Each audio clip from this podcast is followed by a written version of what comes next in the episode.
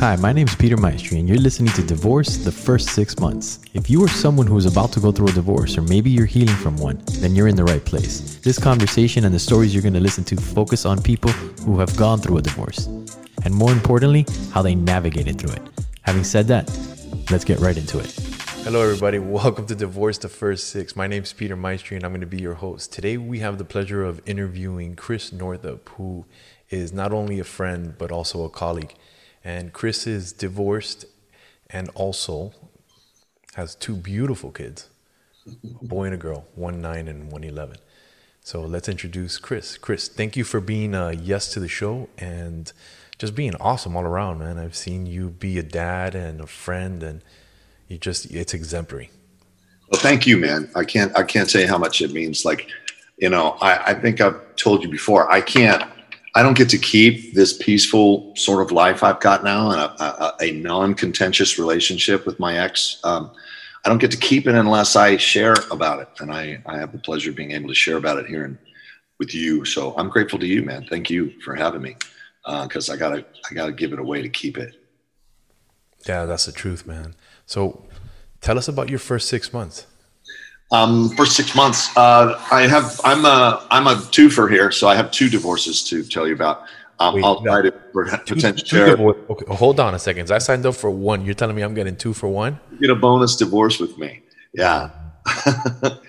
um, I was married for nine years, uh, and uh, uh, uh, my first wife, uh, and the relationship was great. She was she was the one, and I thought the relationship was great.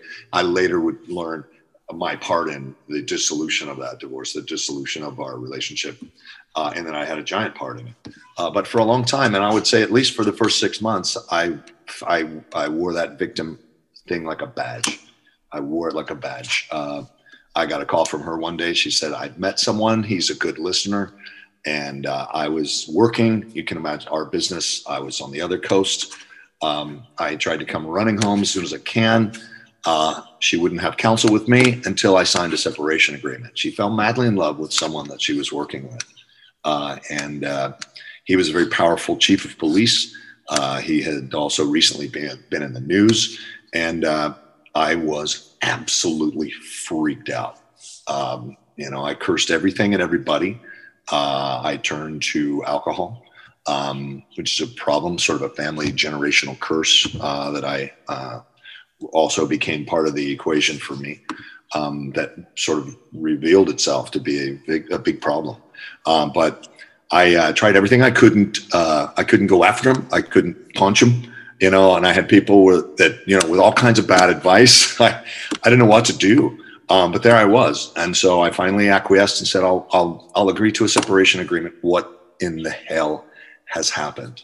Um, and it became clear with me over time that the relationship had absolutely lost its luster. We faded. I was chasing my career. She was chasing hers. Um, and the relationship just became non-relevant and uh, she was lonely and she was sad and uh, this incredibly powerful shiny object came along and boom she uh, fell madly in love with him and she married him and they had two beautiful kids uh, and further proof to me that everything is just right. As horrible as the pain was and how dark and the sense of loss was, everything happened just the way it was supposed to happen, it seems. Um, I mean, for example, like the bottom for me in the first six months, I would get in my car at night and try to find them. Uh, she was uh, an actress and she was in a show. And after the show, they would meet up and the two of them and, and disappear and go stay places. And I would get in the car drinking, trying to find them uh, because he was the chief. Uh, there was usually a police car that followed me. it was drama, like, and as we all know, drama is the to me, drama is the antichrist now. Uh, uh, I don't, homie, don't play that. Uh, I can't get into the drama, and uh, but at that point, it served the beast in me, um, and drama was a part of the big part of the equation. one night after, you know, a, a full-on bender, I woke up in my underwear to see him on television receiving the Congressional Medal of Valor Uh, and they cut to the hospital. This is a couple years later. They cut to uh, they, they they were like, I'll just never forget this. Uh, you know, not only is this a very special day for the chief, but he's also his wife is at the hospital giving birth. Uh, let's cut to blank blank hospital and, and check in, and there there was my ex wife with a new baby boy, and I was just like at the bottom. It was almost like a movie. And my phone rang, and it was my brother, who is a very close uh, uh, to me and uh, you know like a giant to me very paternal. And my brother was like hey man you watching this? You okay? He's also a hillbilly like my people. Anyway he's like hey man you watching this? You all right? I was like yeah i'm all right. I see this. But that was the bottom. I was like absolutely destitute. My life was out of control unmanageable. My career was a mess. Uh, i was drinking to quell this pain and she was having a magnificent, very shiny, awesome life. And I, I, I wore that like a badge, like a, like a victim. And so I carried that and uh, for a long time. Uh, you know, I would say, well, you know, my ex-wife ran off with a chief, you know, and um, it, uh, it did not serve me. Um, the only thing that eventually served me was getting in with a group of uh, like-minded people and discussing this and getting to the bottom of this and learning to instead of seeking the dramatic content or seeking revenge or retribution or you must know how wrong you are i tried to seek peace. And i started to try to take tiny steps towards reinventing myself. Uh, and i moved out to california. I had an opportunity out in california to start a new life and i took it uh, and i had to leave family behind and i went out by myself i didn't know anybody but I had somebody there who believed in me enough to help me start a new career. And I did. And I started a new career. And each day I would get up and ask to be relieved of this obsession with my ex wife. Literally. And I, I, was taught that by other men. Um, I was, uh, there's actually uh, a thing that I used to read. I have it written here. Um, my, I'll read you some of it. Uh, it's it's something a man gave to me and said, "Hey, this is going to help you get past this." It sounds silly, but it's an actionable, doable thing that you can do to let go of this person that is running your life, uh, that whose memory or whatever facts you think you believe are destroying you. Uh, and it just says uh, very simple things like this. You know, I will not worry, fret, or be unhappy over you. I will not be anxious concerning you. I will not be afraid for you, criticize you, or condemn you. I will be patient with you. I will have confidence in you. I will stand by in faith and bless you in my prayers, knowing that you are finding all the help you need. Uh, I have only good feelings about you in my heart. Literally, it's like a, an affirmation. Uh, it's very simple. And of course, if any of your listeners want that, I have it. Um, I try to stay out of this secular. It's not a religious thing. Um, although I have, in the course of these two divorces, learned a couple of prayers um, because I now I'm quick to understand where uh, I'm not in charge. There are other things in charge. Whether you have a higher power, whether you have you believe in a doorknob or anything, any system of belief you have was a handle for me.